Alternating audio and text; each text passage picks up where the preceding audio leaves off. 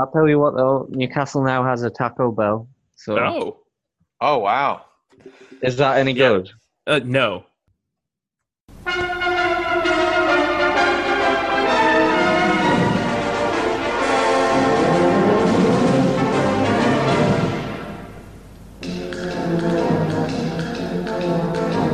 I went to Blaydon races, 'twas on the 9th of June, 1862 on a summer's afternoon. I took the bus to Balmbra's and she was heavy laden.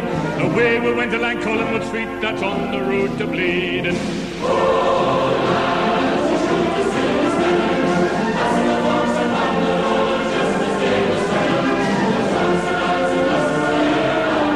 Hello and welcome to CHN Radio episode 36.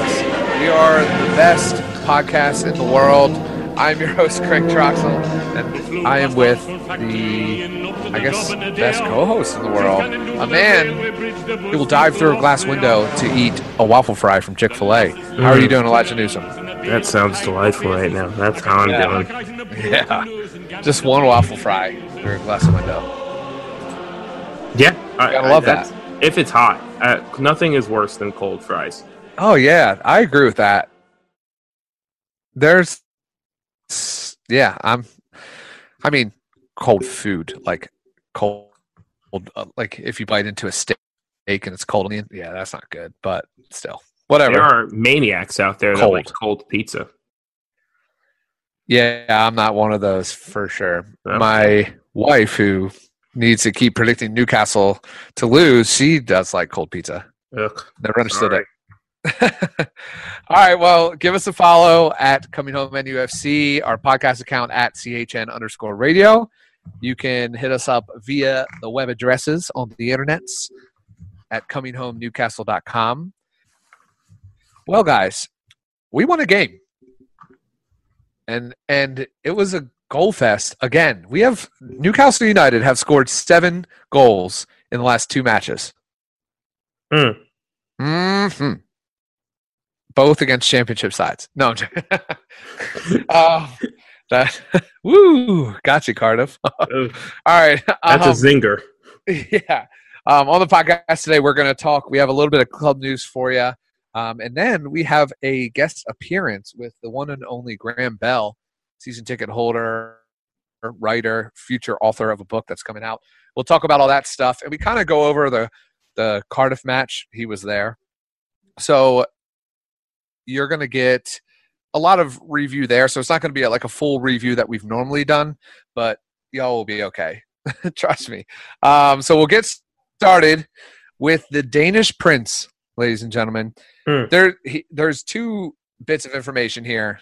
Not only is he no longer on Newcastle United for the remaining six months, it's okay. He didn't leave. It's just a loan. But he scored again. He scored for for Den- uh, I was about to say Denver. he scored for Denmark in uh, it was a two to one loss to to El Tri. Um, th- that's unfortunate, but he got another goal. So two matches, two goals for Elias Sorensen on his international break. So that that's pretty awesome. And then he comes back to England and he gets loaned to Blackpool. So now he's seaside, and um, a few Newcastle players in the past have been on loan there. It's a common trend. Sean Longstaff, most recently last year. So I'm really hoping that this is an opportunity. He definitely deserves senior minutes, senior team minutes. I think, you know, that, I mean, we've said it. Me and you, Elijah, both said it that we think he deserves a shot with the Newcastle first team. He definitely deserves a shot just based on his performance, but he never got one. So I am happy that he's going on loan. I, I just really hope he just absolutely tears up League One. Maybe scores on Sunderland like six times.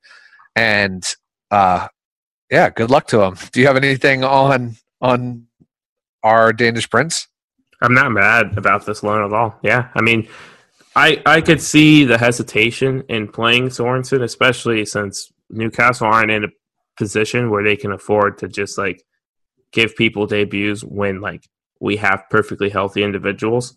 Um, but and I also think that it's becoming more and more obvious to why like Salomon Rondon was like such a big target for Newcastle in the summer. I think the shifts he's put in the past couple matches have been ridiculous, and it kind of shows like he's a necessary piece. So it kind of made sense why like Sorensen didn't get the shot that he deserved. I, I don't know why. And then, of course, like Joselu's from Real Madrid, so I'm sorry. Yeah, that's Sorensen. what I was saying. It's like, how do you not give up? How do you not give Sorensen the chance when you have Joselu starting matches? Well, But that's the thing is, Real did Madrid's Sor- yeah, exactly. Sorensen didn't come from Real Madrid. That's No, that's the issue. no, and he's never been a target of Barcelona. So True. that that takes two out right there. Yeah, Um, but yeah, yeah, I hope I hope that he gets the growth that Longstaff had because Longstaff did really well, and then on top of it was able to crack the first team this year. Uh, so really hoping that all works out for him. So good luck to you, my Danish prince. We will keep you updated on all of how he does. Uh, next thing is, I guess, academy related, but Ashley and Rafa had a little academy chat. Elijah, what happened with that? Well, word on the street is that it's basically Rafa pitching Mike Ashley.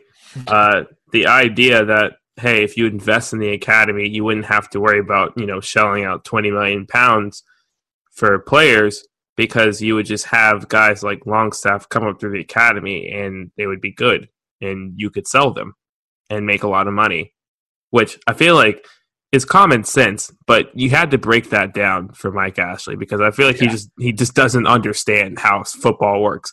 And so I think I don't know. I would be I, I wouldn't be surprised if we hear a, a Newcastle press release in the next couple months saying that we've invested 100k into the academy, Yeah, which of course is not enough to do anything, but that, that's investment. yeah. I mean, it, it's so obvious. I mean, I don't know. I it, the only thing that surprised me is that Rafa's the one that said it because he's never really used any academy products before in his entire career. But at this point, he's I mean, he's willing to get creative. He I, let's be honest, Rafa loves it here. He doesn't want to leave, but he's going to because nothing's going to be done, and his contract will just expire, and that will be it. But he's he's trying to get creative. It's like, hey, like, why don't you just do this, and that way I don't have to keep bothering you about all these like transfer targets and you telling me no and me getting pissed off about it. I, I don't know. It's it's annoying. But like I've said it before too, and Elijah, you can back me up on this. But like, you know, the academy that's not a daycare. I've said that how many times, and it still is getting treated like that. As you see, a player who scored 20, 21 goals or twenty goals before January gets loaned to League One. So I don't know what what you're gonna. To to be fair, um, there are there are a lot of other Premier League clubs who, and granted, they're in better positions, but clubs that Rafa coached for and stuff, who like they just sent a ton of academy players out on loan all the time, and now and like they traditionally did not play young players. Like uh, people point to Liverpool, like, oh, Trent Alexander-Arnold that's what Jurgen Klopp does. Like he came from a club where they play young players. Like he came from he came from a country where academy systems are so ingrained in the culture that like it's not uncommon to see 18 19 year olds playing in like the Bundesliga. And Rafa coached there and he's grown up in environments like Real Madrid where their academy system's the same way where it's like they have a great academy, but a lot of these guys don't get shots until they're 22, 23, 24. Even if they're already on like they're starring for the Spanish national team B team. They're not even getting shots because that's the, the gravity, the level of club that he's been at. So I don't know. I, it's not that surprising Rafa thinks this way, but uh, he's also never been in a situation where like the owner just refuses to buy players. So I think now he's making more of a, a forefront. And you have to, you can't deny that Sean Longstaff's play has definitely played a part in Rafa's change of heart as it relates to academies. Yeah, I yeah I hope. I mean, I my best hope is that we invest in the academy and in our first team, but, you know I'm not going to get too ahead of ourselves. You know, can't can't have everything in life. All right, so next thing is Ki's coming home. He's coming home. Oh gosh. it's not good though. Uh, you think that when Key arrives, you're like, yes, it's about time, but uh, he's injured. Yeah, but it's not as bad as like. Apparently, it's not as bad, according to Chris Woe. Chris Waugh, I don't know how to say his name. He pointed out that it wasn't as bad as people think it is. It like Yeah, well- basically South Korea overreacted and like just didn't handle it well, so they just sent him home. Interesting because I heard something a little different that he obviously injured injured in his first match. They were they thought it would be about for three weeks, and then he just came back this week and then re-aggravated that injury, so they sent him home. Yes, Okay, and then he's saying it's not a big deal. I think I think he was saying like that might be. That like they it was more of the fact that South Korea doesn't know how to treat and like they didn't they didn't treat the injury well. Like he didn't have the proper rehabilitation recovery needed for the injury. They just told him to sit down for 3 weeks and then he played again. Which like that's not like I tore my meniscus and like if I just like I could walk fine like 3 weeks later, but I obviously still needed surgery and rehabilitation. That's an extreme example, but like if I tried to run while with the torn meniscus, even though I, it felt fine, it would still be torn meniscus, which is a, a relatively easy problem to fix if you know what you're doing. And I think he was saying that, basically alluding to this, like South Korea, given that they're uh, in a tournament, probably don't have access to you know the best medical staff and such at this moment in time just wasn't handling the injury correctly, and it was just better off for him to stay here.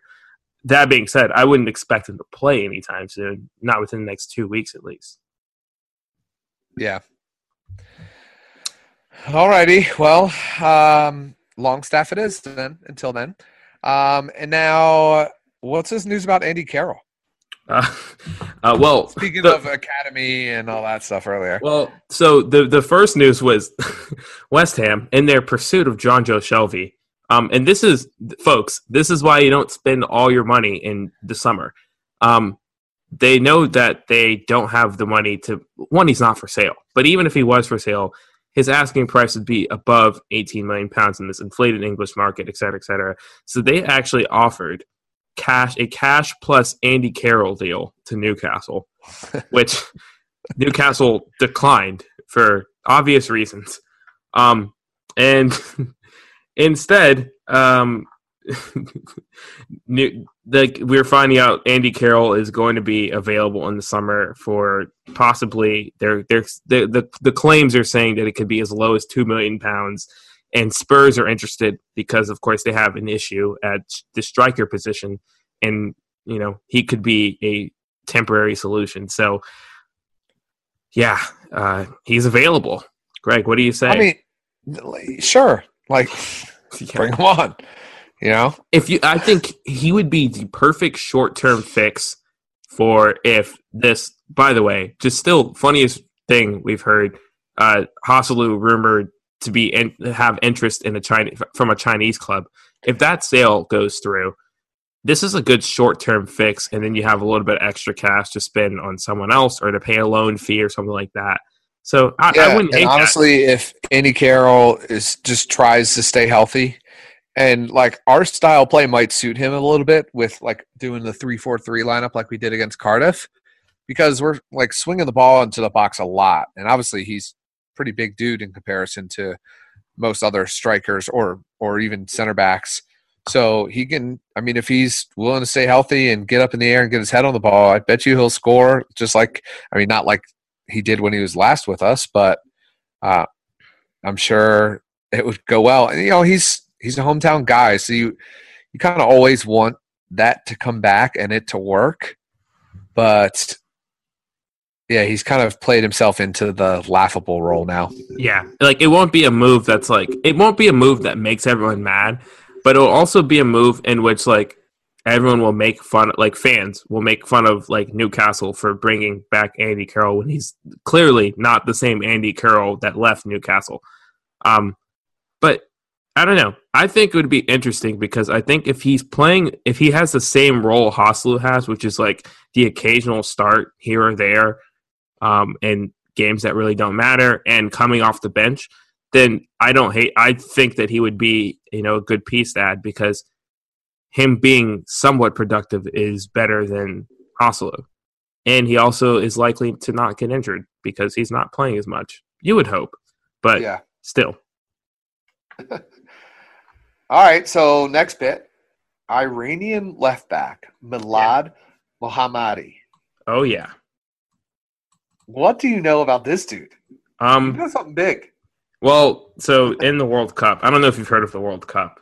Um, Uh, not yet. No. Yeah. Uh, so this guy was at the World Cup. Uh, he's starting left back for Iran, and uh, and there, this was I think this was the group stage. Um, they're playing Spain, and this was like they needed to like score because that group was wild. They needed to score to like have a chance to possibly like qualify. I don't I don't even remember. They basically need a score, and like he he does this. He tries to do the uh, the front flip throw in, which is like such a how do I say this? Such a like irrelevant league move. Like you you don't see that in the Premier League ever, but he tried to do it, and you don't see it at the World Cup, especially. Um, you see it at the African Cup of Nations all the time. But anyway, Yeah. uh, he tried to do it, and it was just didn't work at all. He just like completely failed. And so that's a video that's out there. But uh, this is a guy that we're linked to. Um, he plays in Russia. Uh, I don't really know how expensive he would be. His transfer mark value is a little under four mil at like three point one five million. So actually, really closer to three million pounds. He obviously said he plays in Russia. Made 18 appearances this season, uh, 16 in the Russian Premier League. He has a goal this season. Um, yeah, he seems like a decent player. His value skyrocketed after the World Cup, so I think he's been playing well since then. But I don't know. It could be a similar situation as an Achraf Lazaar, or it could be a Fabian Schär. So you're going after an international player. Um, but I don't know. It would be interesting. No one really knows much about him, but we are. Uh, I don't know. We're linked to him, so good, good for us, I guess. Yeah. Uh, we'll see what happens there. Um, there's no really other transfer news. There's a you know player in Italy that we are linked to, but I don't really trust the source from it. And there's same old. Um, next thing is Mike Ashley is getting into a new business plan. Yeah, he's buying. He's buying another failing business. yeah, uh, yeah. HMV, which is like a music store, which, like, okay, I'm not a business person. I don't study business. I study the business of sport, I guess. Um, so I understand teams and sports and like corporate sales and all that stuff. But I think that if you're buying like a music store, that's not a good investment in this day and age of like streaming services. Like you're asking for failure. Like I don't know. Like I don't think people go to the store to buy CDs or albums anymore. I don't know. That's like why the brand is failing. No one does that anymore. You just go on iTunes or Spotify. It, is it like a record store? I don't know. Hmm. It's a music chain. HMV. It's a music Yeah, maybe maybe some of our British listeners can. Okay, it's a public entertainment. Okay, it's definitely not a streaming thing because first article related to it after after I click on this BBC article is did streaming finish off HMV? So probably. yeah, it, it sells for it. physical music Amazing. in the UK.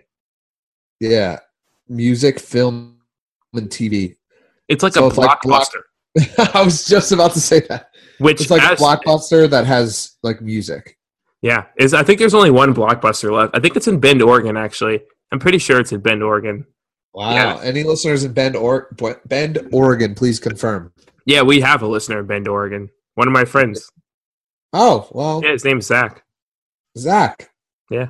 Why don't you give us a shout out and let us know how that blockbuster is? Maybe send a pic, Yeah, tag it to at CHN Radio, underscore radio. I'll let him know. That would be amazing. Um, Zach, uh, obvious listener of CHN Radio. Zach Height. Yeah, Zach Height. All right. um, next thing is a little bit of protest update, and actually, you'll hear in Graeme's interview we actually talked about protests, and then this came out after the interview. So I would have Like loved to talk literally minutes after the interview. Yeah, that's that's how podcasting works, ladies and gentlemen. As soon as you're done doing something, big news breaks. Yeah. It would have been Um, crazy if we'd interviewed Warren Barton about the takeover and then like the takeover had happened like Uh, because we I pre- we asked him about like Mike Ashley and stuff and Tony Yeah. Evans too like and they had a lot to say about you know the ownership and blah blah blah. It just Yeah. would have been funny if like right after it's like oh Newcastle been taken over.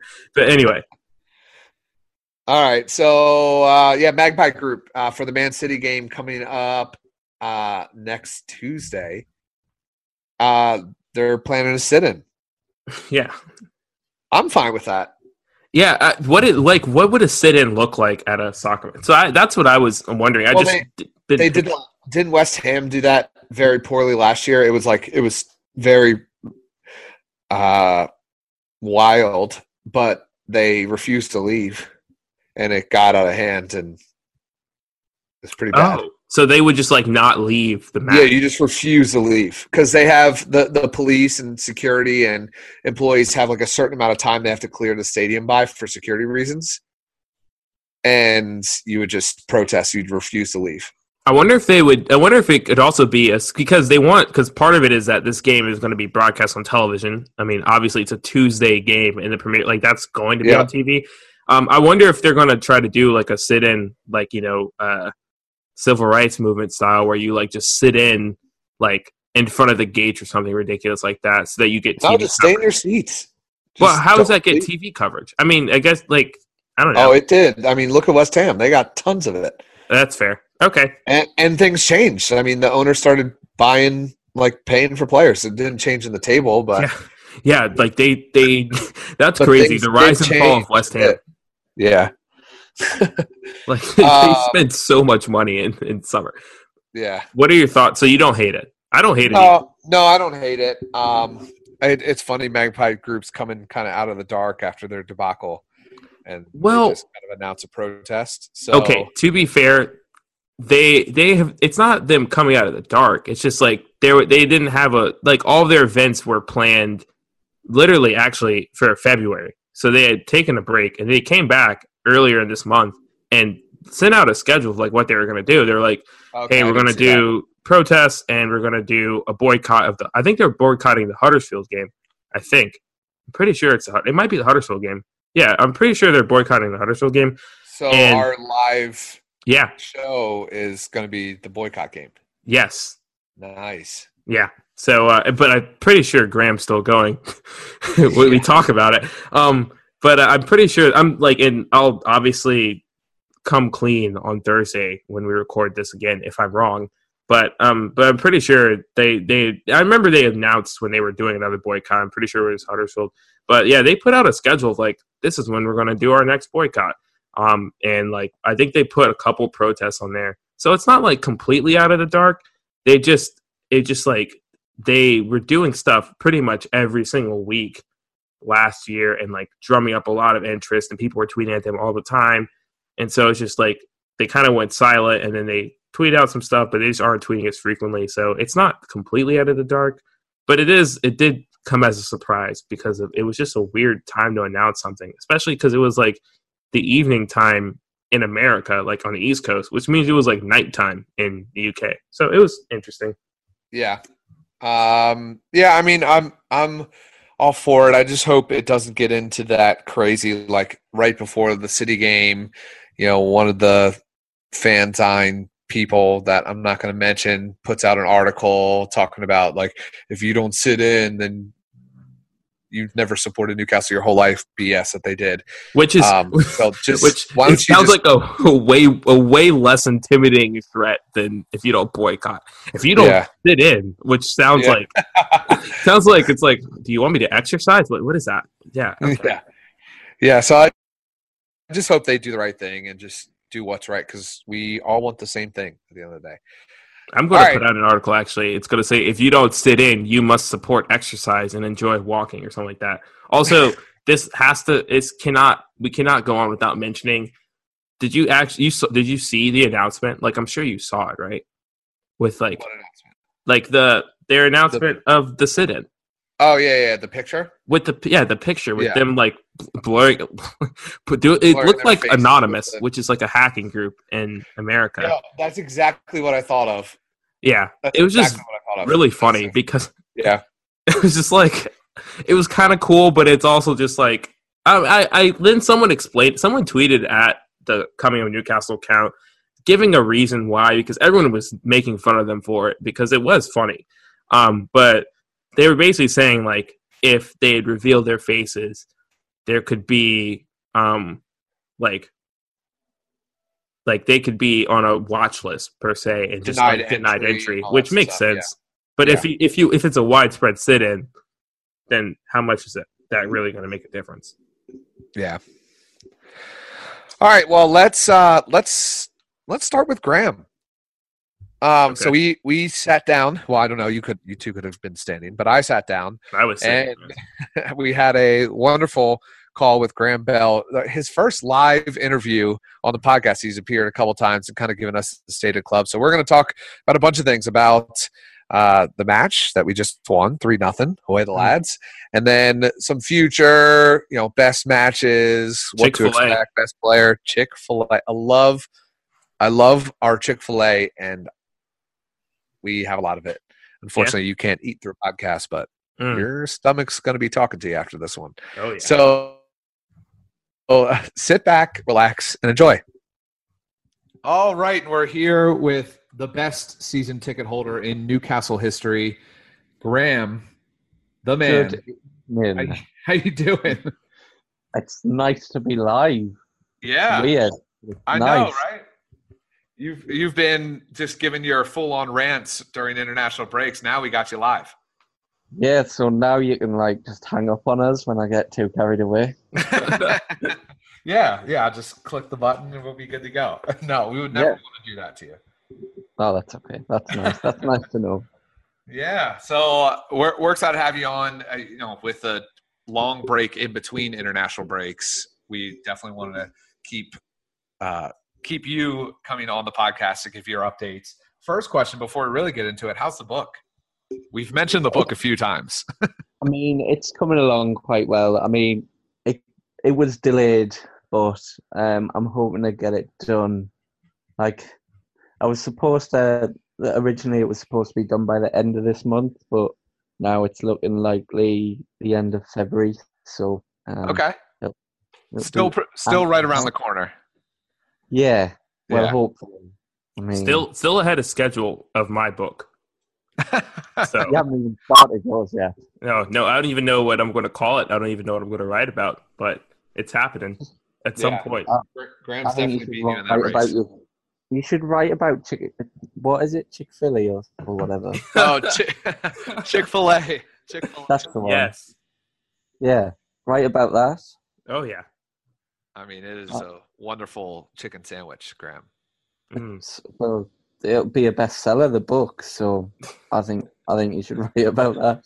I actually, and Graeme, I don't even, I don't know if you even know, but if somebody did write a book about Chick Fil A, there's a lot of material because not only the food is amazing, but the corporation is certainly a hot topic in Oh, yeah. America. yeah Oh, pretty that would be- controversial Yeah, so uh, that could actually end up being a pretty good book. Elijah, get on um I, I don't want to burn any bridges so i will just focus solely on the food and the football That's- However, Chick Fil A, if you are interested in sponsoring the po- podcast, uh, just shoot us over an email, and uh, we'd be happy to.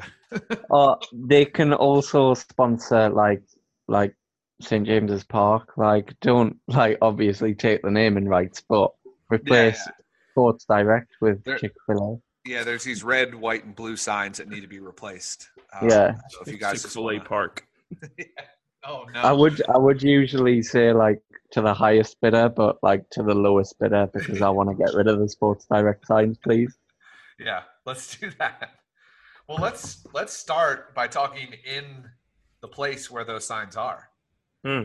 Just Okay. just a mere a day ago from recording this podcast. You guys will listen to this a, a couple days later than this, but there was a sighting of Hayden Sharer Arfa. Yeah.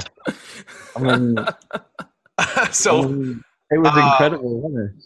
yeah, like so what like you were there. Tell us about it.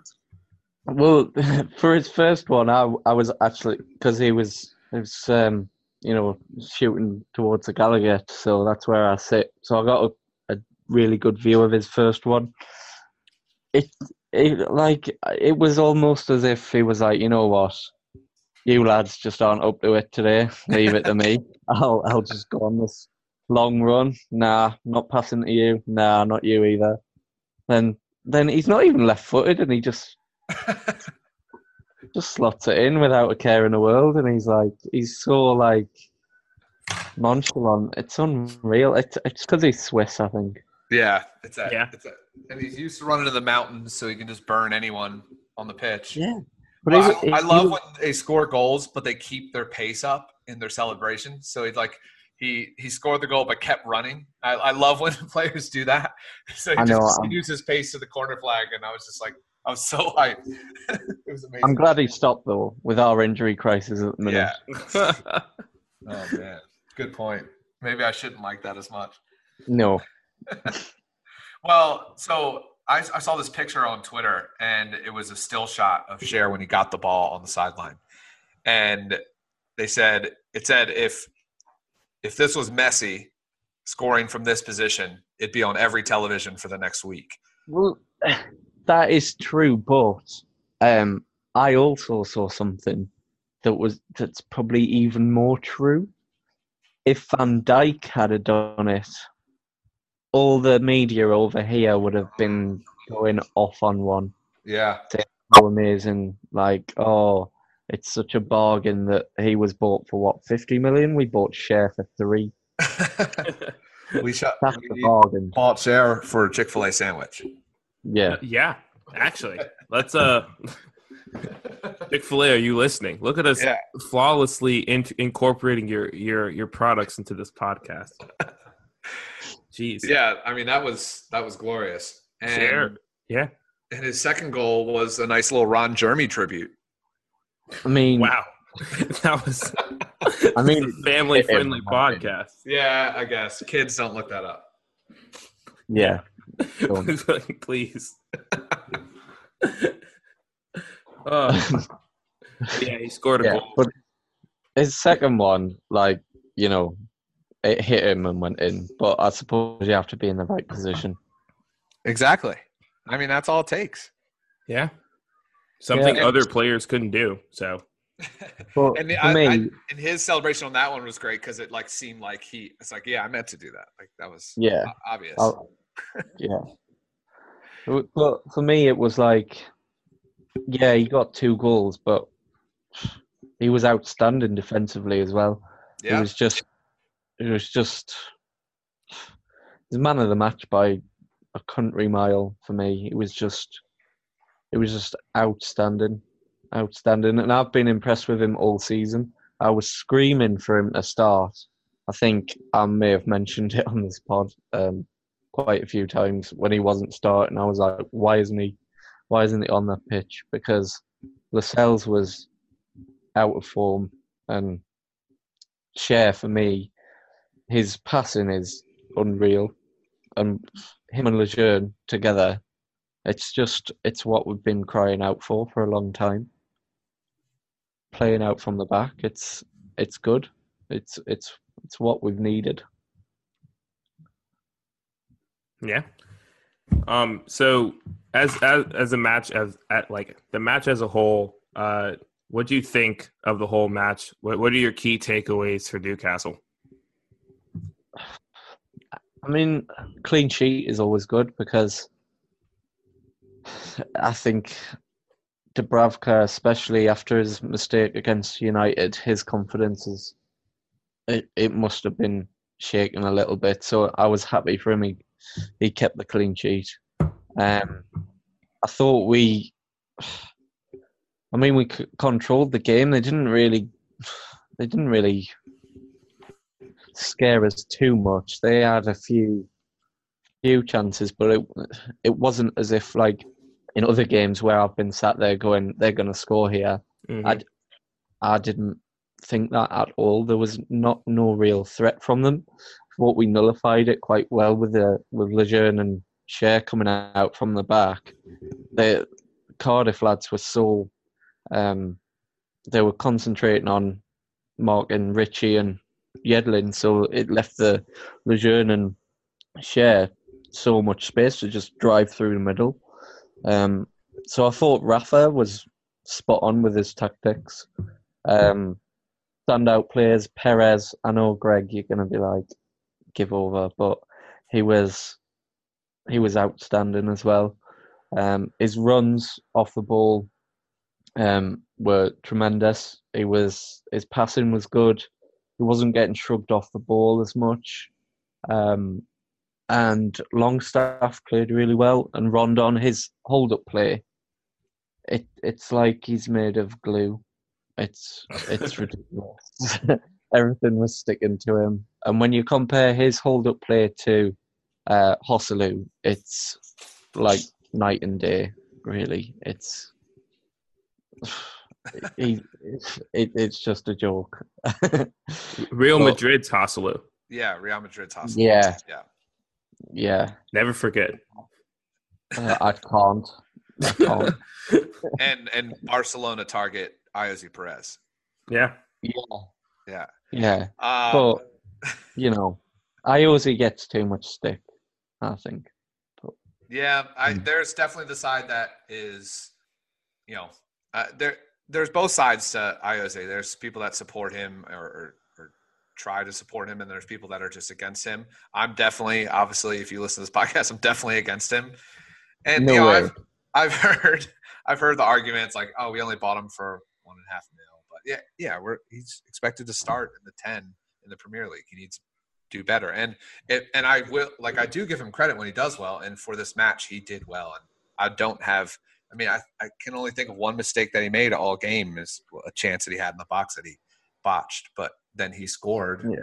He completely erased that mistake with a goal. So I think I agree with you. I think he did a, a really good job. Um, now let's see him do that against you know a mid-table side or a top six side or something like that. that's one of the issues with him. He's far too inconsistent. Yeah, Um, I mean, if he if he played like he did yesterday every week, no one would say a bad word about him. Oh yeah, for sure. And Oh. and he'd also be sold for fifty mil. Probably more. yeah, probably more. Um, so so given the team we're sitting right now in seventeenth place, uh, we're a little over halfway. Where what do you think of the team this year? Say uh, just imagine. Let's just be realistic. I think and say we don't sign anybody in January. This team this year, what do you think about them and where will they finish? I'd take 17. Oh my I gosh, yeah, I'd sounds- sign up right now. That sounds really depressing, and it's uh, the way things are under Ashley. But we guaranteed we won't sign anyone this month. I mean, what date are we on? The 18th, 19th, Twenty. 20th. 20th? Oh my god! Right. Okay. Well, yeah. So 11 days left, and we haven't even attempted to do anything. So can't see it. This team, it stays up because of Rafa. That's Yeah. it. If Yeah. if Rafa walks before then, I I reckon we we go down. Can't see him doing that because he's such a, a he's such a nice guy that he he wants to just finish off his contract and then he'll he'll go because he won't get the assurances from from Ashley. That's for sure. So, but this team, I mean, we've got some. We we do have quality there, but there's just not enough of it all over the pitch. Um, but I would say we would finish. I reckon we'll finish about thirteenth, fourteenth. Love that. Yeah, I agree. It'll be tight. It's gonna be. It'll be tight all the way. Um, I reckon it'll go down to the last uh, few games of the season before we're safe. It won't be like last last year. I Okay. I beg to differ. I think it's I think it's starting to play itself out. Like uh, as you, I think the as of today, Huddersfield and Fulham are pretty far behind uh, everyone else. So it seems Yeah. like the bottom two spots are solidified. If you can get a, Yeah. a good run of a few games, you can kind of separate yourself from the rest of the six other teams around us who are all on like 21, 22 points. But we'll see. We'll see. And don't Mm, count out but- us making a signing in January because Rafa and Mike Ashley just met yesterday about January. Yeah. there's, there's 11 days left, and they're just now sitting down to talk about targets. Oh, can't wait. That's that's reassuring. For sure. Yeah, the conversation went like this. Rafa said, "Where's the money, Mike?" And Mike said, "In my pocket, Rafa. You're not getting anything." Love it. Yeah. Yeah, it's pro- you're probably right. yeah. All right. Um, so kind of sticking with looking at the season as a whole, um, who you, who's been your best and who's been your worst player uh, this season? Uh, that is a good question. Uh, Elias Sorensen. that's your. Um, I, I mean, my best player. Um, I would say Schär, not just because of yesterday. I just, I think I'm in love with him. Uh, don't Okay. tell my wife that. Um, but honestly, I, I think he's an absolute snip for three million. Yeah. He's, he's been great. Every, every game he's played, like, yeah, I think he gave away a penalty. Was it against Chelsea? I think. But that's the that's the only mistake I, I can think of that he's made. Mhm. And you know what? He has such an underrated passing ability. People don't talk about his passing ability enough. I think Like- I beg to differ. I think You that was know- like the one thing we knew about him before he got here was that he was that was what everyone was saying that he this guy can play really good balls. He's a good passer. I think that's all I knew about him for sure. So I remember But writing have you- But my point is, have you seen anybody talk about it since we signed him? I think I, I mean, on Twitter people talk about it during the matches, but And, and that's it. Yeah, like I mean, before we signed Joselu, all I heard about was that he scored three goals in 60 minutes at at at Real Madrid. But like, I mean, that doesn't mean anything when it comes to it. I mean, it, it like I, people aren't talking about it enough. that's fair. I think people No, aren't think- talking about it that he used to be a banker. That's what people aren't talking about. They mentioned that on the broadcast, and I was like, "Wow, typical. Swiss banker. Uh, This guy yeah, was a from, banker." from Switzerland. What do you expect? Yeah, Got a Well, uh, banker's brace yesterday. Love it. I think uh, I think people need to stop um, saying, "Oh, well, he got relegated last year with uh, Deportivo, so you know he might not be able to make the step up." He's proven it for me. Mhm. For me, he's proven that he can. I Um, yeah. I, I don't know. think there was anything for him to prove. He was he was the starting he was the starting center back on one of the better teams in the World Cup. I don't even know why there was even a question on oh he didn't do well with Deportivo. He was put in a situation that was out of his control, much like Newcastle. You could you could argue where it's like, now, yeah he he played well. His the rest of his team didn't, and one man can't you know pull up an entire team, especially if you're a center back. I mean, he can't go in and score the goals for them. I mean, he just did for Newcastle, but you get the point. Yeah, I, I agree with you, Graeme. Yep. And um, worst player. Oh, um, uh, Joselu. That, that was that was quite easy, I suppose. Um, I feel sorry for him in a way because people are gonna get on his back. It's like I always say.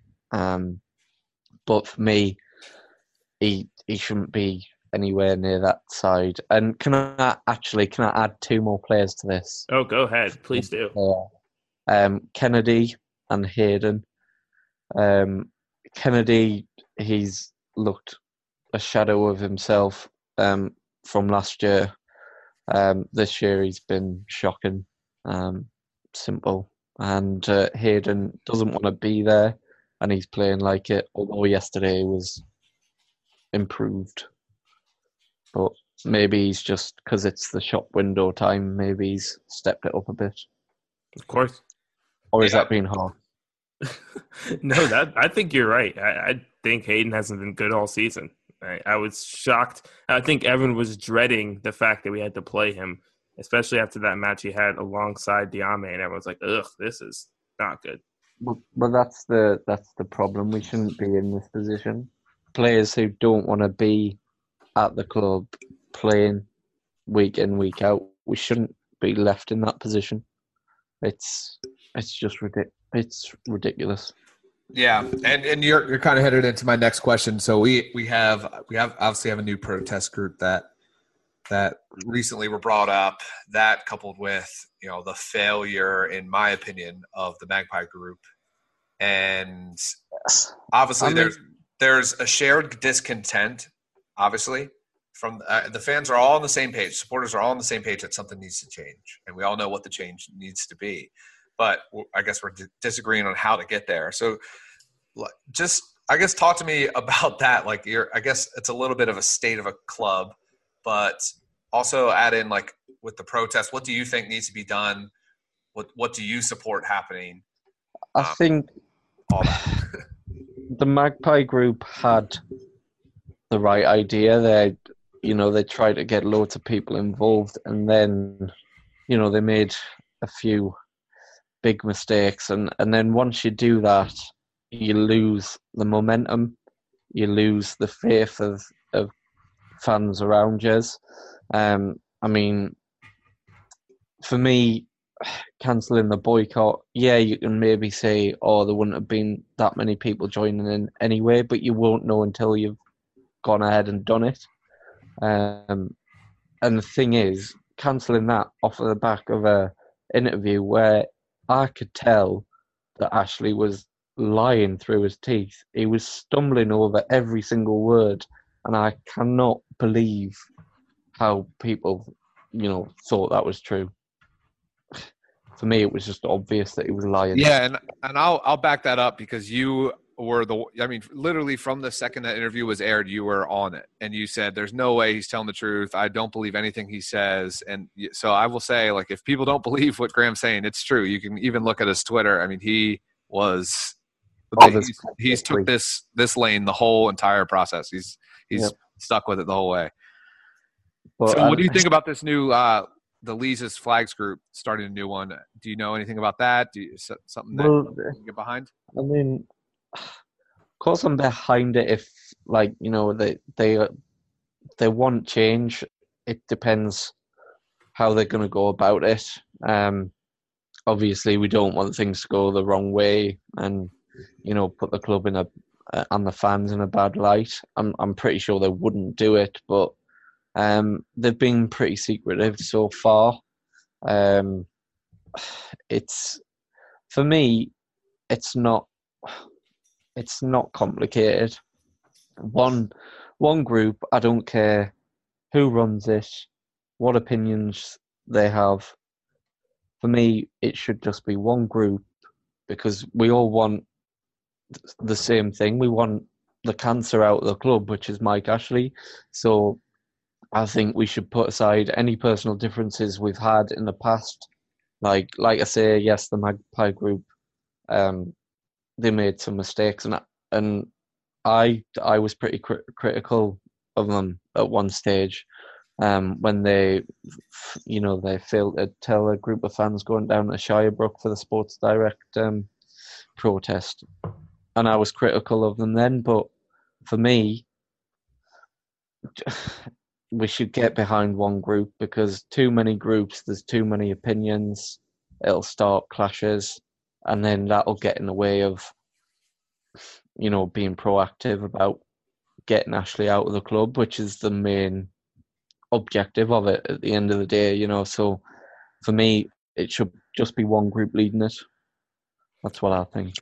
Yeah, and I agree. And it's interesting to see uh, this new group, uh, United Against Ashley, or whatever they are. Um, there was multiple different, you know, popular Twitter accounts and such, uh, asking them the same question like a couple days after they were formed, like, why haven't you just formed with the Magpie group? Why don't you talk to them? Why don't you guys work together? And they really had no answer for it. And it's that's kind of telling when it's like you're not even really willing to consider merging the groups, at least from one perspective. I think there was multiple people associated with the Magpie group that were asking the same questions, and it's it was interesting to see. They're just like pretty much unwilling to merge, uh, like into one group, which was I don't know, I don't know what that says, but it doesn't doesn't sound like it's a good thing.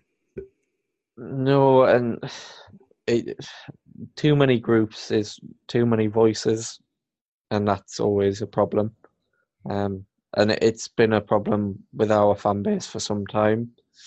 You know, St James's Park, it's not what it used to be at all. Um, the away following, uh, going to away away days, uh, the atmosphere there.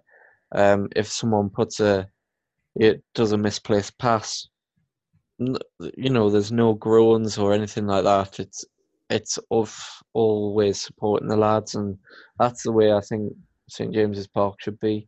Um, it's not helping with Ashley being there, but you know, just get behind the lads. And like Rafa said, he's spot on, like he usually is. We, you know, we did so well last year because everyone was in it together, going in the same direction. But now it's so fractured. Everyone's fed up, understandably so. But it shouldn't stop from on a match day, no matter if it's home or away, getting behind the lads and just going for it, make St James's Park a fortress again. Oh yeah. Yeah, and and on to a more positive note. So, what's been uh your best memory of the season at, at any match so far? Whew. Um, there hasn't been that many, has there? Um, unfortunately. Uh, I'll have to go with yesterday, to be honest. Um, because it, yesterday or Bournemouth, um, both really, really good displays. Um, it wasn't just the scoreline; it was the performance. Um, and you know, yesterday we controlled the game, and that's what that's what I like to see. I, I like to see us compete and being able to, you know, challenge teams and and scare them because Cardiff were scared yesterday. Um, I know Neil Warnock came out and said, "Oh, there was positives to take out of it from a Cardiff point of view," but I struggled to see the positives if I was a Cardiff fan. To be honest, sure. Yeah. That's a good one. Yeah, I I'm, just like trying to think back myself and like yeah, that Bournemouth that was our second win I think of the season. Think, yeah, it was Watford, Bournemouth, and Burnley. I think was our three in a row. yeah, three in a Um, row. That stretch was amazing. Obviously, you can only take one game, but that was probably the most dominant of the three. Um, yeah, Yeah. really, really good there. Um, so I have two two final questions for you. Okay. One is what is where's the best place in Newcastle for a match day meal and beer? And the last the last question is if you could go back in any Newcastle match in history and watch it live, what match would you pick? Okay, right. Um, so for a match day meal, does it have to? Can I choose two places? Yeah, one for like a pint, and then one for a meal. Yeah. Perfect. Okay. Always go to the Strawberry before a game, and then for a meal, go to the City Tavern. It's an amazing place, like tucked out the way off of uh, Northumberland Street. It's where I got married, actually, um, and it's it's a proper pub. It's nice. Love But it. if you want atmosphere um, before a game, after a game, go to the Strawberry. You know, it's not far to walk to no. going out the stadium. So Depending on how drunk you already are. yeah, yeah. And right. oh yeah, the second question. Um, that's a tough one. That that is a tough one. I I would say um, either the five 0 thrashing of Man United or. Uh, uh You can only pick Oh, one. oh okay. Choose Well, wisely. oh, mm. can I not have two? If you give me two, then I'd go back to that one and the three two of Barcelona. Oh, okay. Okay, but if you had one, what would it be? The five zero. Yeah. Okay, Yeah. that's a. I that's a good one. I think uh, Elijah, who who said that? Was that Tony Evans that said that he would go to see that one? I think he did. Yeah, Tony Evan Evans. If you're not familiar with him, Graeme, he's a reporter. Yeah. It- Okay, yeah, yeah, you know, you know about him. Yeah. um, yeah, he said he had that one. That was good. Uh, Warren Barton had an awesome one. Was uh, Um, oh my gosh, it was against it was Sunderland. Who was it? Which Sunderland match was it that Warren Barton said? Do you remember? No, I don't have a good memory. I'm old. You're like 12. That's true. yeah, I can't remember which one. I'll, I'll have to. I'll. I mean, we'll it- we'll be seeing Warren in a mar- month. I'll ask him again. Was it the five one? Nolan No, it, it wasn't. Oh, maybe it was five one, but I, don't- I don't. I could be wrong, but I don't think that was the one. Okay. But that was a great day too. it was. Mine. I don't think we've ever shared ours, Elijah. Mine would we be. did. We definitely shared ours because we we Ah. stole this segment from London is Blue. Because they asked us. Oh. Yeah, yeah. Oh, that's right. Yeah, mine. Barcelona is a good- that'd probably be my number two, Graeme. But uh, Mm. my number one would be in Milan. Oh, yeah. yeah. Yeah, just to be there in Milan with Newcastle, that'd be amazing. I would, Yeah, I would- Milan was a great movie. Yeah, The Feyenoord, the Feyenoord one as well. That was good. yeah, yeah. Feyenoord, that's another good shout. Elijah. You guys uh, just flew under the radar. I just said Yeah, yeah. Mulan was a great movie. Mulan. Um, Ah. I'm pretty sure I said uh, the match. I forget what did I say. I think, we are forgetting. I think I said the Arsenal match that we tied. Oh, yeah, yeah. Yeah. That's a great one too. Or Cisse's goal at Stamford Bridge. Yeah, one of those. So many. So many. All right, Graeme. Well, it was a pleasure you coming on. We are going to have you on again soon and many more times. But keep the faith. Scream louder than everyone else. Drink more than everyone else. Oh yeah. Oh, Graeme, you should just video chat us at halftime during the uh, that that match. I What do match is that? Is that Huddersfield that we're watching? Because Warren's he just decided that he's going to watch the match with us at 8 a.m. in the morning, Yeah. so he's going to Okay. be there. So you should uh, Okay. video chat us and we'll you can talk to him. Deal. I'll. Um. I don't know if you'll be able to hear me, but um, throughout through crowd or even understand me. No, just go go just in hold your phone up in your section and we'll just put Warren on. and then they'll Yeah. just freak out. Yeah. They really will. But yeah, I can do that. That's no problem. All right. Okay. Well, it's been a pleasure, Graeme. Away the lads, and we'll definitely talk to you soon. No worries. Thanks for having me on, lads. Take All care. Thanks. Cheers. Cheers.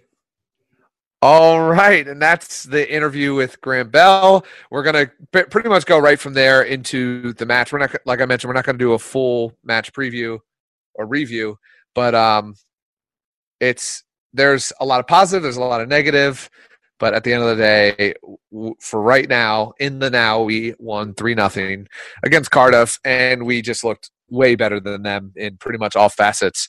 So we're going to get right into the three words, and some of you guys are gross just mentioning that. Or actually, one of you, but uh, um, this is a like a, a non-explicit podcast, so some of y'all's uh, three words I can't really say. Um, I can get away with some things, but the degenerate uh, profile really. I mean, he lived up to his name. Okay, um, so some guy named Elijah commented and said Warren's buying pints. True. Please, please.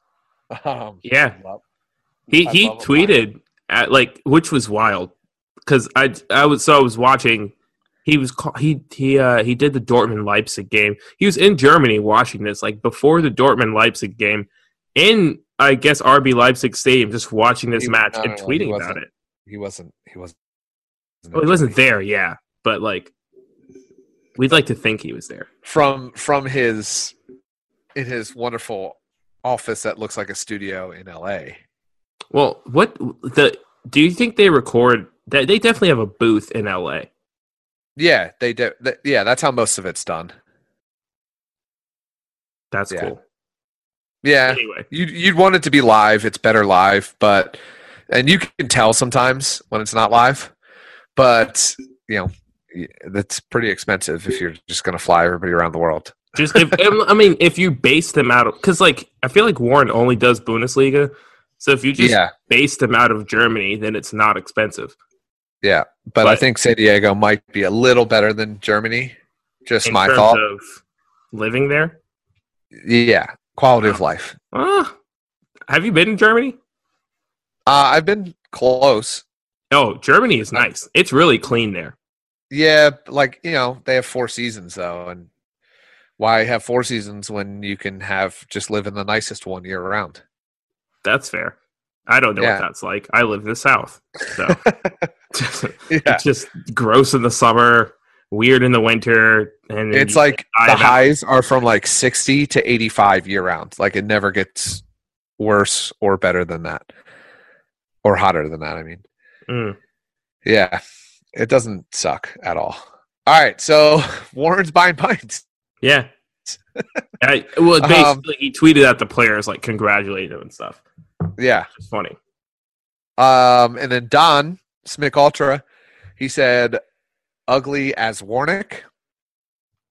I I don't know what Don's reference. Was the match ugly as Warnock? I right, don't think the really match was ugly though. I don't. I didn't agree That's with that at all. I thought it was like like easily one of the more enjoyable matches to watch this season. Well, and we won 3-0, so Well, yeah, that's true. But I mean, like in general, like like Newcastle, like they were moving the ball around. It wasn't just like Yeah. us sitting back and absorbing pressure, or like people just hoofing it up the field. Anyway, Yeah, uh, Trevor keeping keeping the brand intact, saying Ayoze's still shite. okay.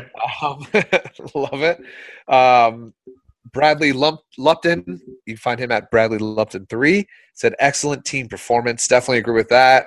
Good shout there. Uh, Steve, I'm gonna say Steve Senior, but it could be Steve Senior. And then you can find him at Steve Jade and Rondon Man Mountain. Definitely, he had a great game. Uh, Paul Burton at Pablo Diablo 67. He put parentheses, a Schär is born, which I love. I'll I'll I'll let the A slide on that one for three words. Um, Shola's right peg said Fabian Ben Sharfa. That's good. I love that one. Um, San Marino said, "Take my wife." I don't. Who is that Okay. directed to? Is that directed to us? Because I, I we are in relationships. Uh, so he said, "Take my wife." So, uh, all right. um, and one lost muffin makes an appearance. Says boost to morale. That with a question mark. So boost to morale, and I would say yes. I would I would hope so. Two wins in a row seems like a good thing. yeah.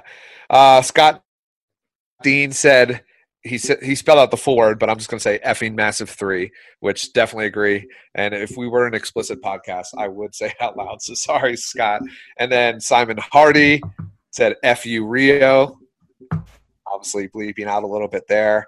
So also true, love that. And then did Jenner eight one said something else that you're just gonna have to look out. And he said, "I bet you don't read that out." And you're right. I'm not going to. Wait, I didn't But, even uh, see this. I'm gonna go look. You're gonna get a live reaction. yeah, yeah. Live reaction. Oh God. oh man. Yeah. oh, I like got how you left the that. video too. Oh, okay. Yeah, it's a video, and he. I mean, he called me out. Said, "I bet you don't read that out." And you're right. yeah. yeah. Okay. Uh, moving on. So some good ones out there, guys. Thanks for doing the three words. It is humorous, even if I can't read the full thing out. Like we keep sending them. It's awesome. Uh, we still love you for it. Um, all right, so we'll get into the lineups for this. Um, just just thoughts and reactions. Um, Elijah, what did you think of our starting lineup um, going into the match? Uh, it was it was nice. Oh man, I was I was very happy to see the lineup. Uh, because one, Sean Longstaff is in the lineup, Yeah, Sean A. and two, I think that some of the guys who have played well in these fringe fringe games that we've we've alluded to in the past. Um, I thought that it was nice to see them get a shot. Uh, I mean, Christian Atsu, congrats to him. Uh, because I mean, even though I, I don't think he had an amazing game by any means, but it was like a nice nod because I think he deserved to be there over like I don't know Jacob Murphy, in my opinion. That's my opinion. Um, but yeah, I like seeing Ayoze not as a cam, which obviously was effective. Just Yeah. throwing that out there. Yeah. Just saying. But hey, it, it was a nice lineup, and I like the the three in the back, five in the back, whatever you want to call it. I liked it. Yeah, three. What's it? I guess I've said it a few times, but I think it's a three-four-three in attack Yeah, and a five-four-one in defense. yeah. And by the way, so I those just wing backs just move back, and some of the attack and two of the attackers move back to the midfield. Yeah. um, you know, on defense. And I do want to point out because I think it is important that I think Atsu works better in this formation than any other winger because Atsu legitimately was a winger. Like so he just I think he plays the like that natural like like some of the runs that you would expect like a true like left winger to make Atsu makes pretty well. I'll just say that.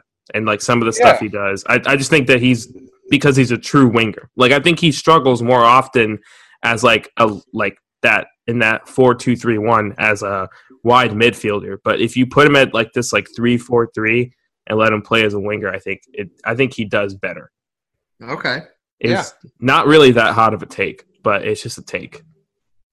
No, yeah, I mean, I and you know, I thought if you if I had to have picked the worst player, my well, we'll get to that. We'll get to that. I won't say it now. Um, so really, the match events there's there's two two match events, and it's Fabian Schär. uh, and he, I mean, the, the first goal was amazing. I mean, like having that run is just out of this world for a center back to do that and score his first goal. He's the 141st player to score for Newcastle United in the Premier League.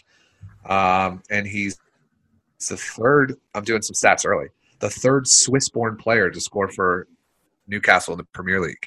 And Yeah, he's he- the he's the could- first former banker to score for Newcastle. Do you know who the two other Swiss players are? No. it's Marc Hottiger, Yeah. and then and this one's going to shock you. Are you ready? Okay. Siem De Jong. Really? Yeah, he was born in Switzerland, but he plays for Holland internationally. Well, he, yeah. Also, Luuk De, Luuk De Jong, also uh, who has didn't score for us, but he uh, was also born in Switzerland and And then there's Frenkie De Jong, who's not. I don't Yeah. think Frenkie De Jong is related to them, but he is like, wow. If there was if there was a De Jong that we'd want, that that would be the one. The, we got the wrong De Jong. We had Yeah. two out of three chance. We We, the we had three shots at a De Jong and we screwed up twice. Yeah. Yeah, um, yeah. So I mean, just amazing goals from him, from Schär. Uh, what a what a An player. amazing goal great and season. a goal. Yeah. yeah. um, yeah. We had kind of a, an explicit moment in the interview earlier, his second goal, but uh, yeah. I mean, do you have anything to say about? I mean, he just. Graeme, I think Graeme summed it up perfectly. He said, like, okay, none of you guys are going to do this. I'm not passing to you. I'm going to run right past you and I'm going to score this goal and get this thing started. And that's, I love that description because that's kind of what it seemed like. Yeah, his his video. There, Newcastle put a, a video of him talking about. That's exactly what he said. He was like, "I just saw the space, and I just like kept going, and then I kept going, and then I had a shot." it was like, like they were, they were like, "What were you thinking? Were you thinking to like shoot?" And he's like, "No, I just there was space, and I moved forward." Yeah, um, I don't know. I think in Rafa, midfielder should be doing. you, you would you would think that that's like something that people would know. We're looking at you, Mr. Perez. But anyway, um, I thought it was interesting because I think it was cool to see Rafa admitting. I think Rafa this path, and you'll I guess you'll get to it. He's he admitted kind of two mistakes. Um, in sense of like, I think that he's been giving Sean Longstaff his due diligence, basically saying that like I wouldn't say he's saying that he's wrong, but he's basically saying that like, yes, I'm acknowledging that there's this academy player that is good and he deserves a, a spot in the team. And then there's also Rafa openly admitting that like Schär was not his first choice center back. He was just like a guy that they were like, all right, we'll just get this guy at the end of the window. And he like was not a guy that Rafa was looking to play, and he's been basically admitting that like he was wrong and Schär is really good, and he's I mean like there's nothing else you can really need to say. Like Rafa Yeah. said he was wrong about Schär, and it's a good thing because Schär is good. So good for us. Yeah, and the last goal, which was Perez. Oh And, yeah. Well, let, let's let's give it. I mean, the goal was Rondon. I mean, he put in all the work and he put it right in Perez's front foot for a tap in. I mean, it was a tap in. Let's be honest. but Rondon absolutely like destroyed that defender and put a perfect cross on the ball low, right past the keeper, right on okay, his foot. okay, okay. The ball hit but- Perez. But Perez hit the ball. but Perez does miss from close range all the time. So we have to give him credit for scoring You're finally putting one from in with with that, yeah. from from like six yards out. Congratulations. I think that's his first um, goal with his foot this season. Uh, yeah, he probably click-on headers. we weird So stat. that's his first. Yeah, that's another stat. Ayoze Perez's first goal scored by his foot this season.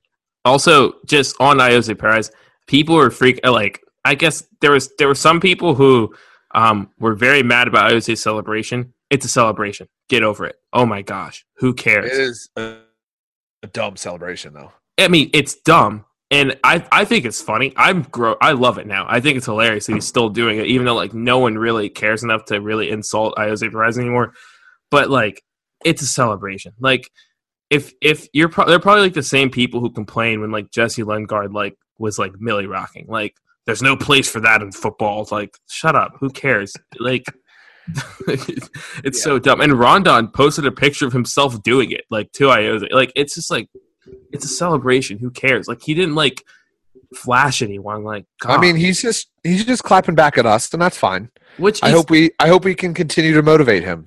Yeah, and that's the thing. And that, someone pointed this out on Twitter. Like, who cares what the celebration is? Just be happy that he's scoring because like like that's what you would expect out of a guy who was built originally as a striker. You would expect for him to score. So um just yeah, just be happy he's scoring goals and being able to celebrate. But yeah, anyway. Yeah. And we'll we'll go right from that into stats. So that is Ayoze's 38th goal for Newcastle, um, and the 24th goal he's had in the Premier League. Um, just some overall stats on him, and then uh, Schär his brace is the first Newcastle defender to score more than once in a Premier League game since I I don't know. Philippe Albert. Oh, okay. He uh, scored two in a three to th- three three draw against Man City in 1996. Um, and then Newcastle scored three goals in 69 minutes. That's a nice stat. That's real nice. Um, they've scored three goals in their last five Premier League home games combined. Well, you know, So you take you take out this match that we just played, go back to your last five home games, and they've Mhm. scored a total of three.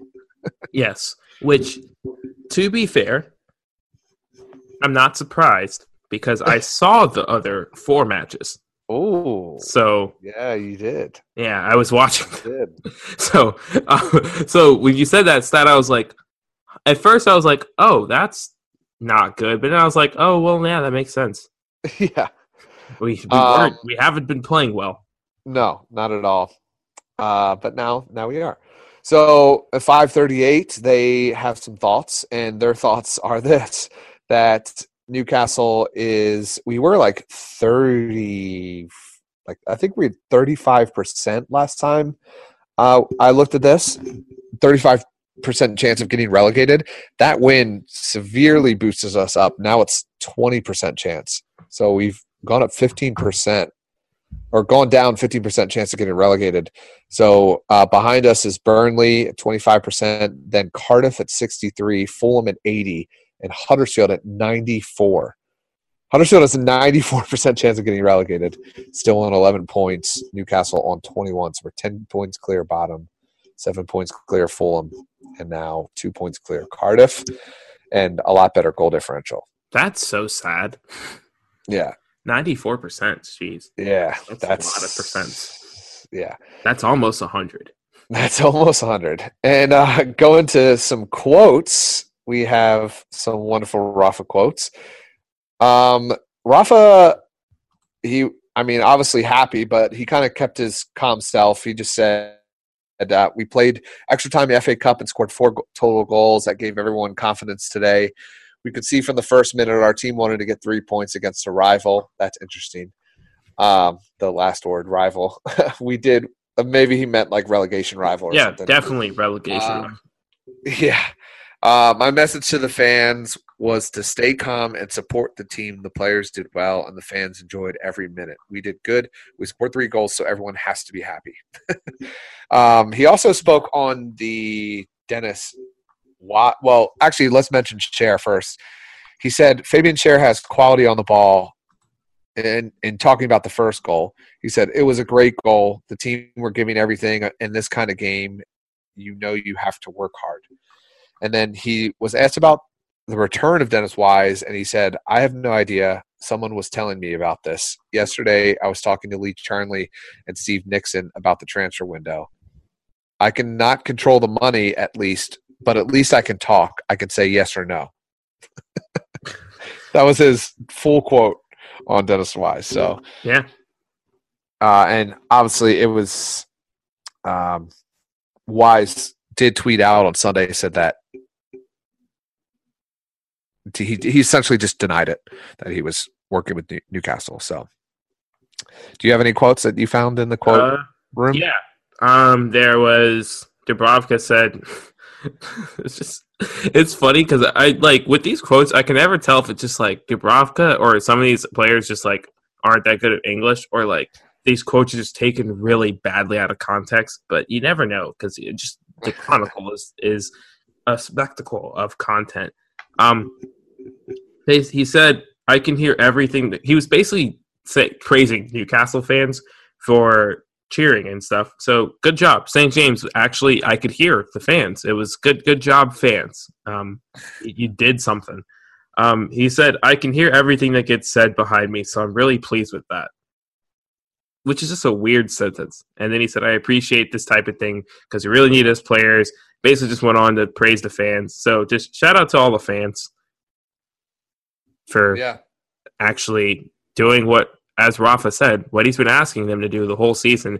And he, I, and like I think it was in the pre-match conference, he kind of alluded to like he's like one of the reasons that we did so well and why last season was a miracle season was because we had so we had the support of the fans like the whole season, and that was like even through literally going through the same thing again, and like in terms of is there going to be a takeover? Is there not going to be a takeover? Fans were still there supporting and obviously and all that kind of stuff. So, and St. James was still a really nice atmosphere. Um, so I don't know. It was it was cool to see um, that the players are shouting us out again. Well, not us because Greg and I weren't really doing anything. We were just at home watching. Yeah. But you know, like mentally, we were helping. Yeah, I was there. I was a big part of the the team. I was actually playing FIFA with Newcastle, Oh wow! and I'm that's the reason we won three 0 Thanks. Thanks. You're welcome. Actually, it was probably my wife predicting us to lose. That's Yeah, probably, thank, thank you for your service. really. Yeah. Um, all right. Who's your worst player? Um, it's actually Christian Atsu. I just didn't think he was that big of a, a factor. I thought he was. I thought What? I just huh. Yeah, I just think he wasn't. He wasn't like if you like You just, you just were telling him that was the right spot for him, and you were oh happy with it. no, I completely agree. It's the right spot because like he's so bad in every other game. But like when we play this like that with that three way, like he actually makes the it just he just wasn't like that effective on the grand scheme of things. And it, I don't think it was. I think it's just he just wasn't involved enough. And I don't know if that's his fault or if that's just like Matt Ritchie playing this wing back spot, just like really bombs forward and forces Christian Atsu to kind of drop back sometimes. So I don't know if it's completely his fault. I just think he wasn't that effective. Well, you're right when not involved. Him and Longstaff tied for the lowest amount of touches on Newcastle. That's not named Dubravka.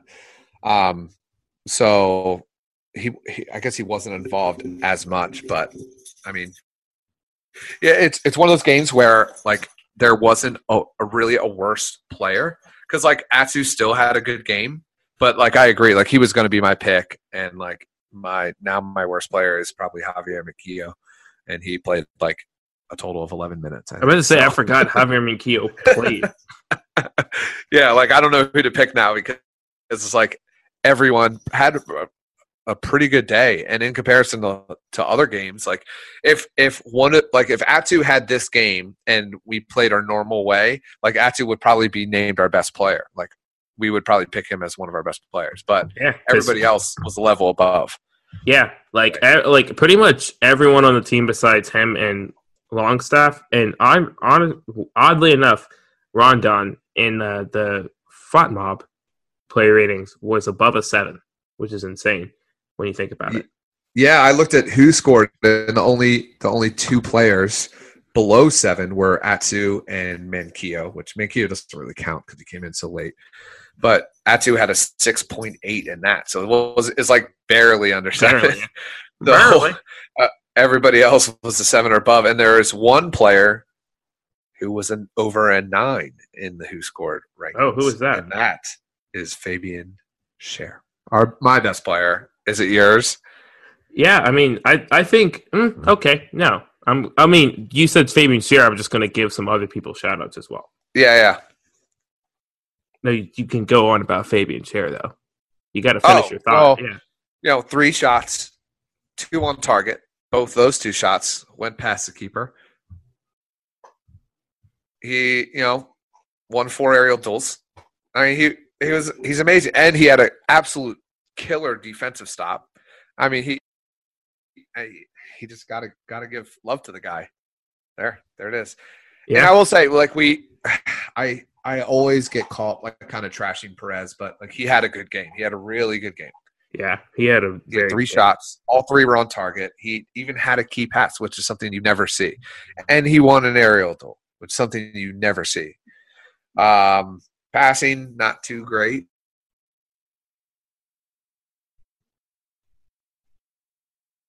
Yeah,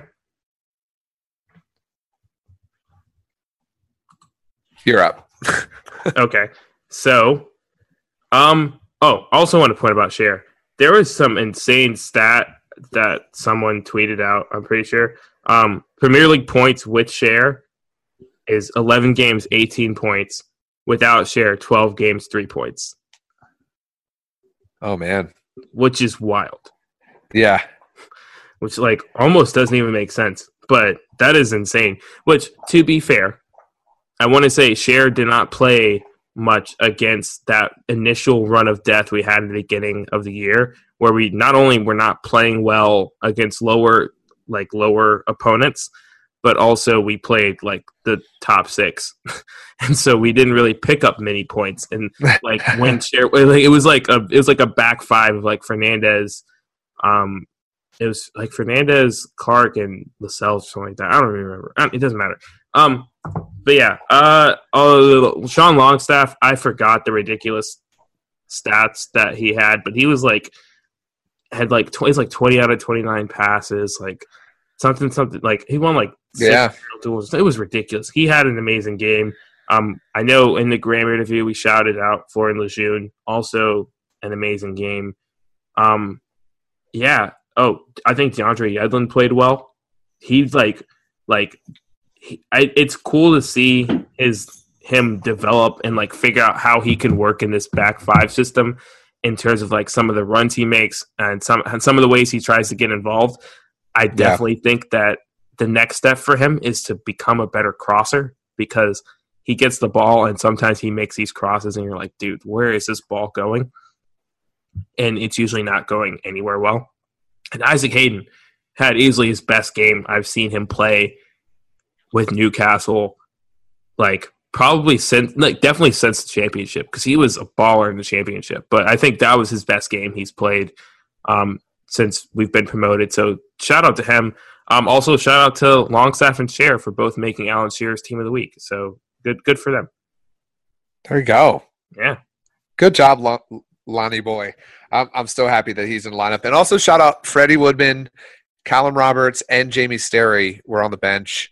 Um, Callan, ex- especially, happy to see him involved in some way. All right. So is Woodman our official number two keeper now? Is that what I'm hearing? yeah, yeah, for sure. Which that Definitely. so. does that make you feel confident? I mean, yeah, I mean, goalies just rarely get injured. So no, you're why- right. I mean, I mean, our and and nobody can be. We have the only position we have depth in is center back. Like, why are we going to put depth in our keeper position? it's true. I mean, it's it's more of a whatever than a Yeah, I mean, most people in don't know. FIFA don't even play put a goalkeeper on their bench because, like, why would you do that? yeah, exactly. So, all right, so let's uh let's just look a quick look at the table. Um, we are in 17th place, out of relegation zone, with 21 points, minus 12 goal difference, uh, which is pretty good. That would that's the 15th lowest goal difference in the Prem. So that's not ideal, but it's still like it, it's really going to help us in relegation because the three teams in the relegation zone are minus 25, minus 30, and minus 27. And we are at least 13 goals better than than that.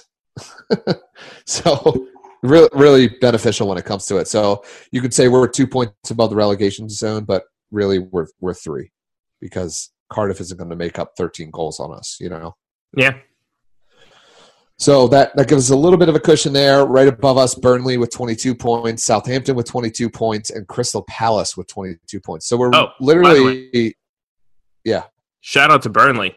What a turnaround in terms of like from being bottom of the table to like not being bottom of the table. Like it's not Yeah. like a meteoric rise, but it's like like the beginning of the season, it looked like there was no way in heck they were gonna be like not at the bottom of the table at the end. yeah. like, they have they have 10 points from the last four matches. That's that's it right there. That's pretty good.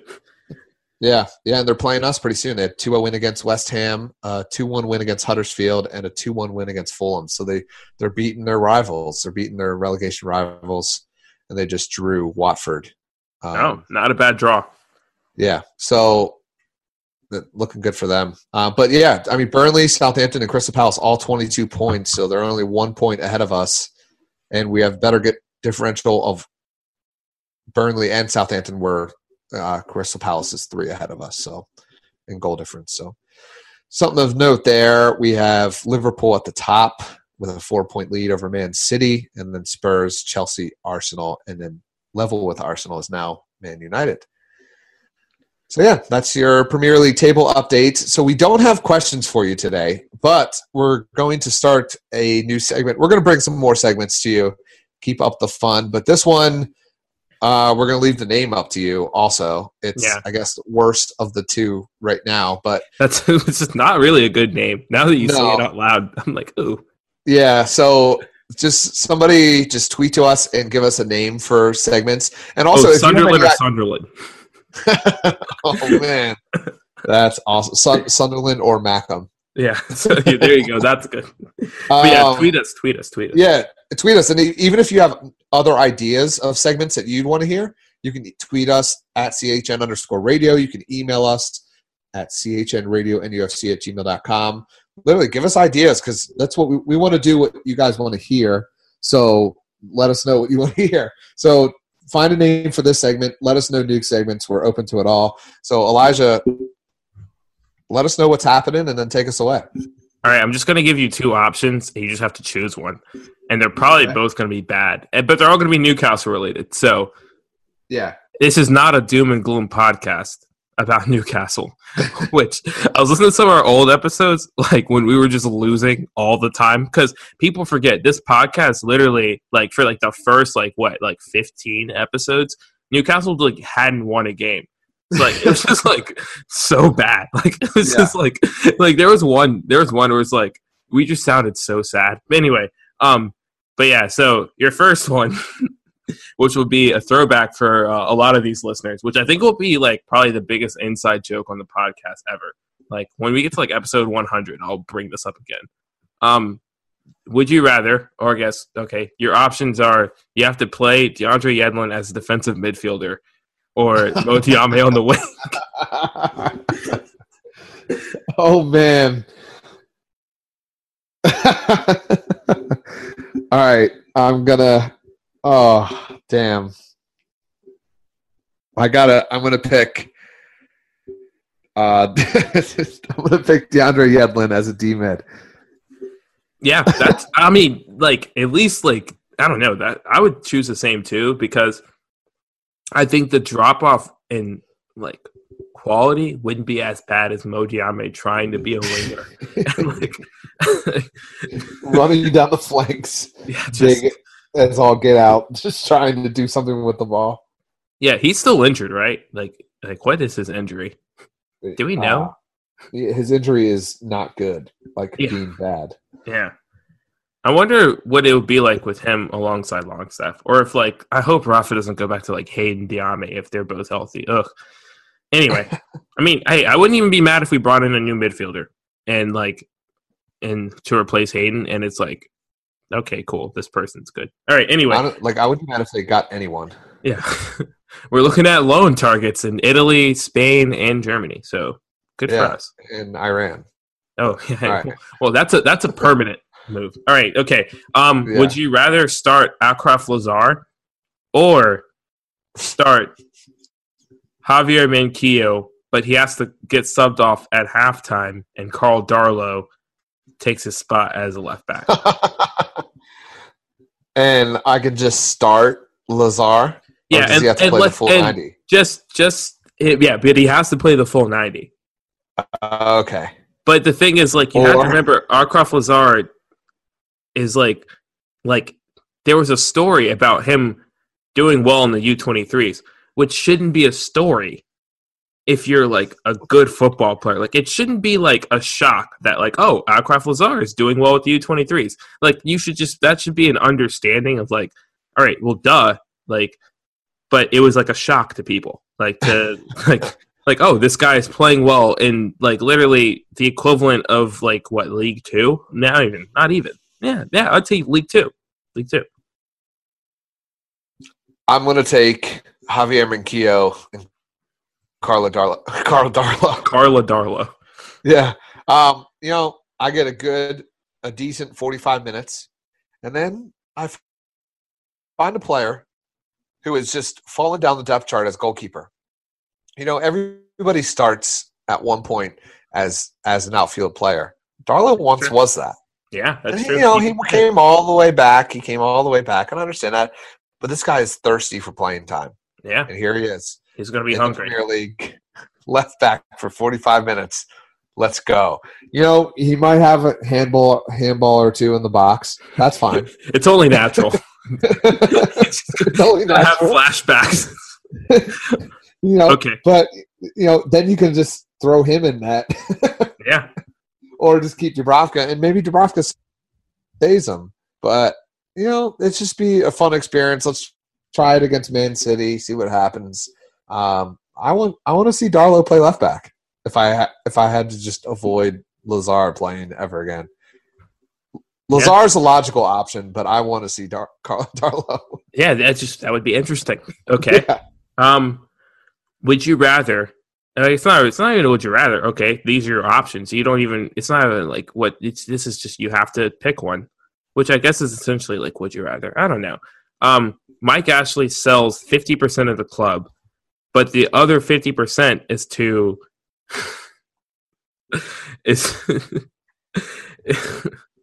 um the other fifty percent is to um, geez, what is his name? Robert Kraft who just will not spend any money. He, refuses to spend money on anything that's not egg shaped and isn't doesn't look like Tom Brady. Um, or Rafa Benitez walks. Ugh. But like Dang. Rafa Benitez walking is like it's an open option. Like you don't know what what the circumstances are. Like is Mike Ashley still in charge? Whatever. But like you And know, it's a but 50-50 but the other like a 51 49. Oh, it's 50-50. And so they're both teaming up together to figure out. But my but Rafa is locked in for like the next fifteen years. Oh man.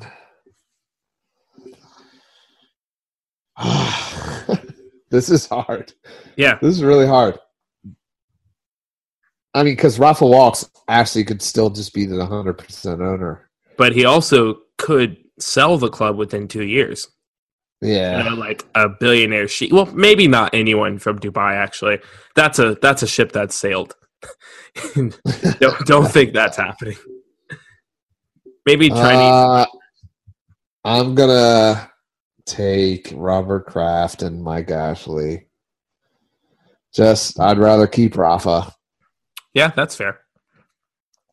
Ugh, that hurts. that was painful to answer. Okay, this is one that's not Newcastle related, but I just thought of it and because I'm thinking of it. You know those like, actually, I you weren't in Atlanta in '96. I don't know why I thought you were, but No, I wasn't. they gave out these commemorative Coca-Cola bottles, and I have one because my parents were in Atlanta in '96. Um, it's and it's like those glass Coca-Cola bottles. Would you rather drink that or eat a Big Mac that's been sitting in a car, a hot car, for like a month and a half? I drink I drink the Coke all day. God, I drink the Coke all day. Same. Oh man. I, you could have said a freshly made Big Mac, and I might still take the Coke. yeah, true. Dude, McDonald's is so gross. yeah. Imagine like No. like I would imagine that would have left like a stain like in that person's seat that's just not coming out. Yeah. Uh, a little tangent is they there's somebody posted a video. You may have seen this, but um, somebody like put McDonald's ice cream outside on a, like a summer day, and they all- then they scooped out like a regular ice cream from their fridge and they put it outside right next to it, and the fridge ice cream melted in like ten minutes, like completely soup. McDonald's ice cream didn't melt like at all. That's disgusting. He had it out there for like five hours and it never melted. that's that's I was like, oh my god, it's so gross. that's not ice cream. That's actually yeah, oh, that's gross. Oh, I'll, I'll, fi- I'll have to find the link and send it to you. it's Oh, yeah. amazing. All right. I think that's all I got. I think oh Elijah has out out. Oh, he's Oh, no, been having internet. Oh oh no, he's back. Yeah. Okay, Yes. I was. Do you have anything before we go? No. My phone All right. died. That's what happened. And so we're chilling. Oh, okay. All right. Well, that concludes episode 36. We will have another one, 37, coming to you at the end of the week, previewing our fourth round FA Cup match. But Oh. in, until then, get excited for that. And just listen to every piece of information of this podcast over and over again as many times as possible. Get rate us five stars and give us reviews. We need them desperately. Please help us. And give us some cool things to do on the podcast. Ooh. We will make a song about our hundredth follower on Twitter. Yeah. Oh yeah. Yeah. Yeah. We'll rap. We'll do it. Yeah. All right. Well, Elijah, you have a good week. I'll have Yeah. a good week. You listeners, There's Have a good week. else. Elijah has something else. Oh yeah. Uh, if you want to write for CHN or you know anything Oh. like that, hit us up. Shoot us an email. We'd love to have you. We have an amazing Slack and a nice little family we got of writers who we all love each other and it's a lot of fun. So if you're interested in that, do so. And we're gonna have some fresh content for you guys, bringing back some old favorites for people who've been following the blog for the past few years. Some stuff we're bringing back. So Yeah. uh, just keep that on your radar. That's it. Gotcha. Thank you. All right, guys. We will be with you later this week. And Until then, away the lads. The lasses lost their crinolines and the veils that hide their faces. I got two black eyes and a broken nose and gammon to blade and razors.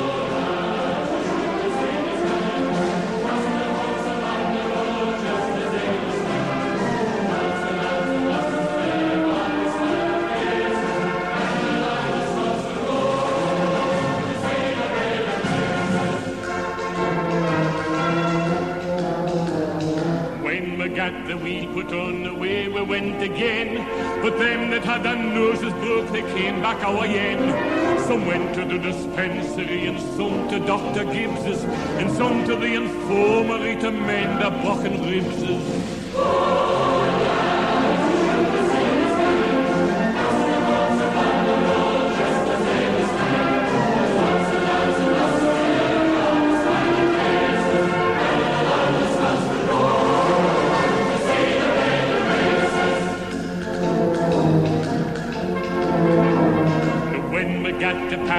There was Bonnie Gam begun.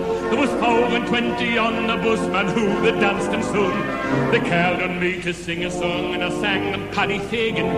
I danced a jig and swung me twig the day I went to bleeding.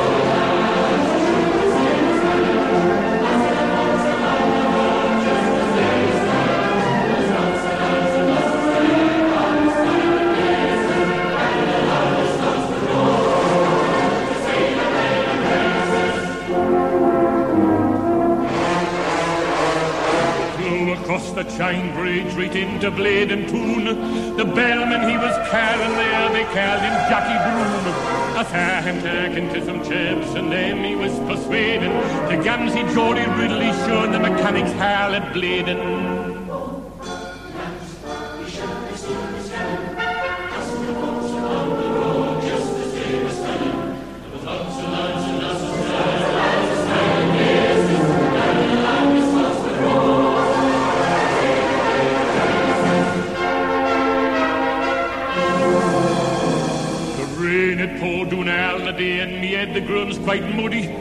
Coffee Johnny had a white hat on, they yelled, we stole the cuddy.